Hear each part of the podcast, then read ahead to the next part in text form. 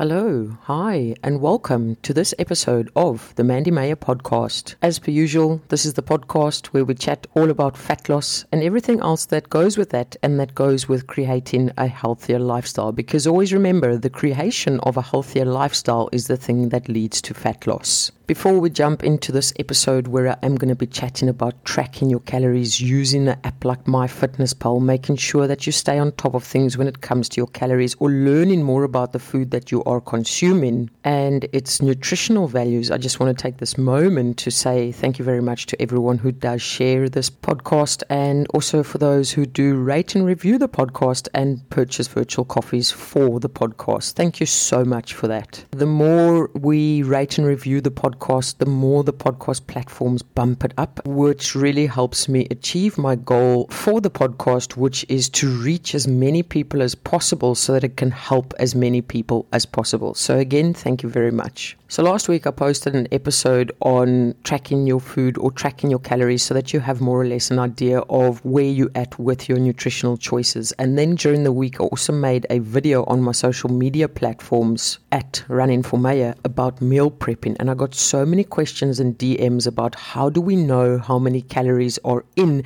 a certain dish that we are making, or do we need to track food raw or cooked, or how do we need to measure the foods that we are consuming? So I felt it fitting to make this episode all about that. Because as I was going through all the comments and all the questions and all the DMs, I realized that there is such a need for a better understanding about calorie tracking. Because what I've seen a lot is because you overthink it, that often leads to you not even starting it. So I thought, let me answer those questions in this episode, as well as about chatting about calorie tracking so that you can get up and actually start doing it. Now, before I proceed, one thing I want to place emphasis on is calorie tracking is not a diet. Calorie tracking or tracking your calories is also not a prerequisite for fat loss to take place. Calorie tracking is purely a tool used to help you stay within a calorie deficit, and a calorie deficit is the fundamental for fat loss. And the reason I say that is because I get so many people telling me, oh, but Mandy, we can't lose fat because we hate tracking calories. I'm like, cool, but it's just a fucking tool. Like, it's not a prerequisite. And I totally understand and support the fact that there is a fair amount of people out there that calorie tracking won't work for, as it may be very triggering. But for the most of us, it is actually a great tool. And as I mentioned in my last episode, it doesn't have to be a life sentence. You can start off with tracking calories just for seven days to get a very good understanding of where you are at, and then you can move forward with a more mindful approach. But if you do want to tackle this calorie tracking thing and you've had the same questions as what other people have asked, then this is the episode to listen to. Oh, and before I proceed, if you're one of them that have said, oh, it's such a tedious thing to track calories and I don't want to do it, and you're saying that just because you don't want to do it, I'm going to, from the bottom of my heart, ask you to put that excuse away and actually try it for seven days because you'll see what a game changer it is because at the end of the day, this fat loss thing is going to take you doing things that you don't want to do. So, just quickly to recap, to calculate your calorie goals, you can head to my website www.mandymeyer.com. There is a free calorie calculator there. Then you can download a food tracking app such as MyFitnessPal or Fat Secret to actively start tracking your calories. The free versions of those apps will be good enough for what you need it for. Now, when you start tracking your calories, I want you to keep this motto in mind. It doesn't have to be perfect, it just has to be logged. The moment you are looking for the perfect entry on every single food that you eat, that is going to lead to the fact that you become overwhelmed because you're overthinking it and then you're not going to log anything. Just log the foods or the closest food to it or something in line with what you are consuming because number one, it helps with accountability. Number two,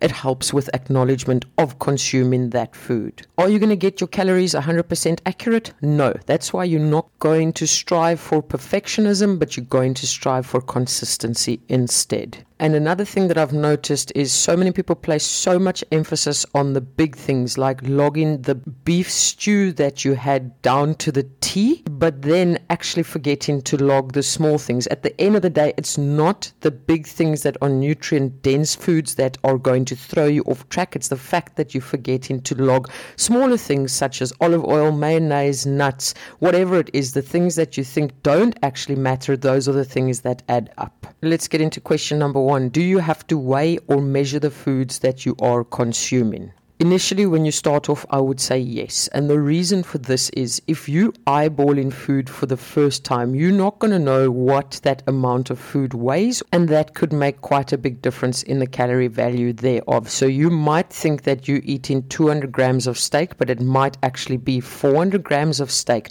meaning you are not accounting for that other 200 grams of steak. So your best bet right in the beginning is to weigh and measure your food so that you can have more of an accuracy see. Now, let's say, for example, I buy a packet of chicken thighs, and the packet of chicken thighs weighs 400 grams and I have chicken thighs for lunch and for dinner. I'm not necessarily going to go and weigh every single gram of chicken thigh for my lunch specifically and every single gram of chicken thigh for my dinner specifically because I know the packet that I bought was 400 grams. I know I had that between lunch and dinner, so therefore for lunch and dinner I would log 200 grams each. Whether I had 180 grams for lunch and 220 grams for dinner, it doesn't fucking matter because in total I had 400 grams of chicken breasts for that day for my two meals be mindful when you are weighing the food. And the reason I say that is because in the beginning, right in the beginning, when I weighed and measured my foods, I weighed out 50 grams of oats. I was mindful about the spoon that I was scooping the oats up with, and I realized 50 grams of oats is two scoops of the spoon that I am using. So then, for the rest of the time, I didn't need to weigh the oats because I knew,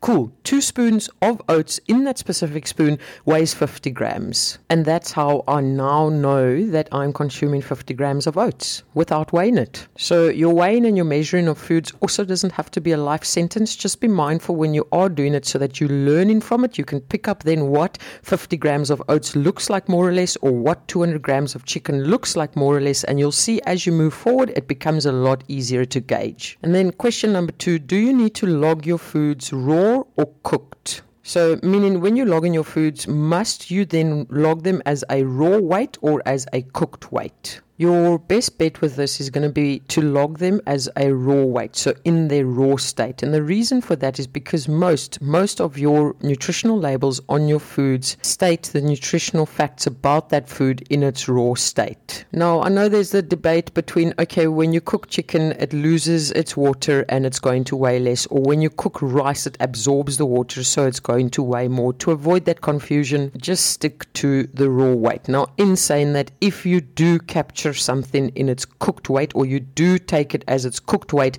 there should be an option within your tracking app to find the nutritional value for something that has been cooked. There should be wording next to it that says cooked. You can then choose that option. My biggest piece of advice here is to stick to one variable. Don't chop and change between cooked and raw and cooked and raw. Create consistency with what you have been capturing. The same with certain foods that are maybe not on the database of the food tracking app that you are using. Let's say, for example, you buy a certain brand of chicken breasts and it is not in MyFitnessPal. Choose a different brand of chicken breasts, but stick to that variable every time you can't find the brand that you are using. Then at least you know you are creating consistency with that specific entry. Remember, as I said in the beginning of this episode, it's about so much more than getting the calories spot on. It's about learning about the foods, it's about understanding what you're consuming and the nutritional value thereof. It's about acknowledging the foods that you are consuming, and it's about taking accountability for what you are consuming.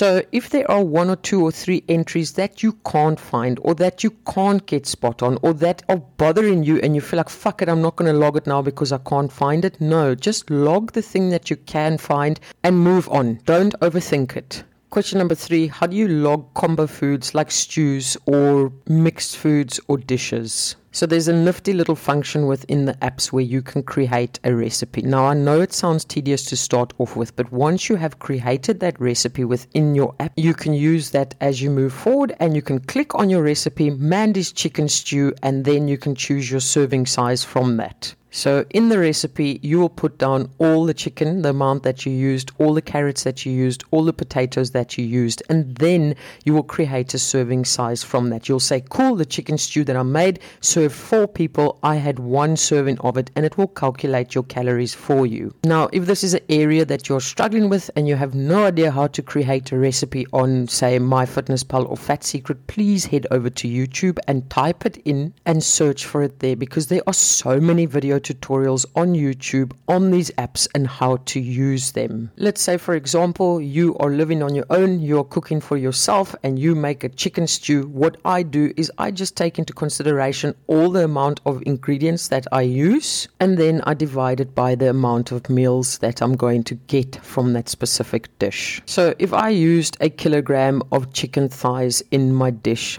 and I know I'm getting four meals out of that. I, in my mind, know I'm getting per meal about 250 grams of chicken thighs. Is every dish going to be 250 grams of chicken thighs? Probably not, but I know over those four meals in total, I have consumed one kilogram of chicken. So, again, going back to that motto, it doesn't have to be perfect for every single little meal. As long as it's there, that's what's important. And I'll say this again it's not the 100 grams of chicken that you miscalculated once in the week. It's the things that you think don't matter, like the olive oils, the butters, the mayonnaise, that bite of your kid's leftover food, that teaspoon of peanut butter, that block or slice of cheese that you eat whilst you are grating the cheese. It's those things that actually are going to add up. It's really not the one carrot or the handful of green beans or the handful of peas that you missed last Saturday. Question number four What if the food you consume is not on the database in the app you are using? So, to give an example, let's say you go to a restaurant and you have a muffin, and that muffin you cannot find anywhere on MyFitnessPal or Fat Secret. You have searched all over and you cannot find Sally's Sassy Seeded Muffin, and that is where you start panicking and you're like, well, if I can't find it, it's not going to get logged because it's not going to be accurate, it's not going to be perfect. And you know what happens then? You just think for the rest of the day, well,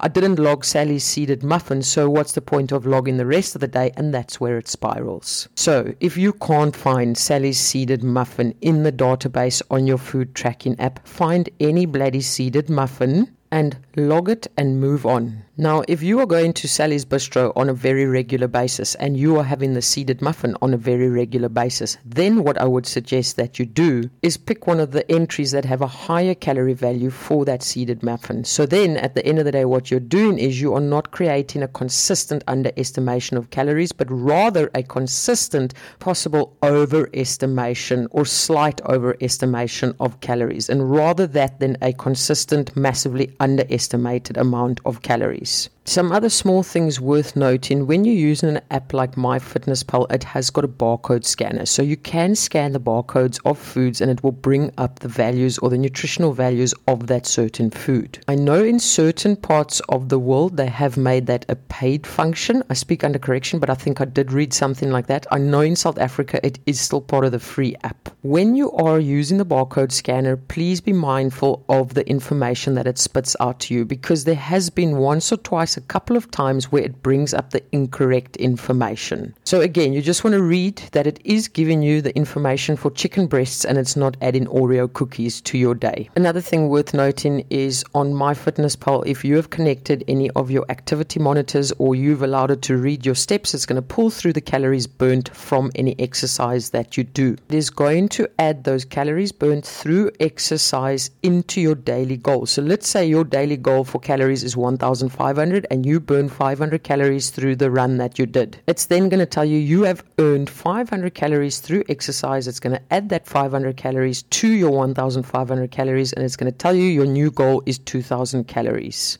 which is not the case because the calories you are burning through activity have already been factored into your calorie goal. So don't connect any of your activity to your MyFitnessPal accounts because it just creates massive confusion at the end of the day. Another tip that I can give you is to log your foods before you consume the foods because I've seen or I learned with myself is I had a packet of cashew nuts I'm like, oh, it's just something small. It's a handful of nuts. I ate it, I logged it. I was like, oh my goodness. Had I known what the calorie value was, was before I had eaten those nuts, I would have made a more calculated decision. So, again, log your foods before you consume them so that you can make calculated choices. And another piece of advice is to when you wake up in the morning and you have your cup of morning coffee or at night before you go to bed, plot your day out on MyFitnessPal or Fat Secret or whatever app you are using. Then it is done. It is done for the day. You've given yourself structure, you've created a plan for yourself, and you don't need to worry too much about it for the rest of the day. If you don't have certain foods that have been logged already, you can just swipe on them and delete them. If you have foods that you have not had on the plan or didn't put on the plan,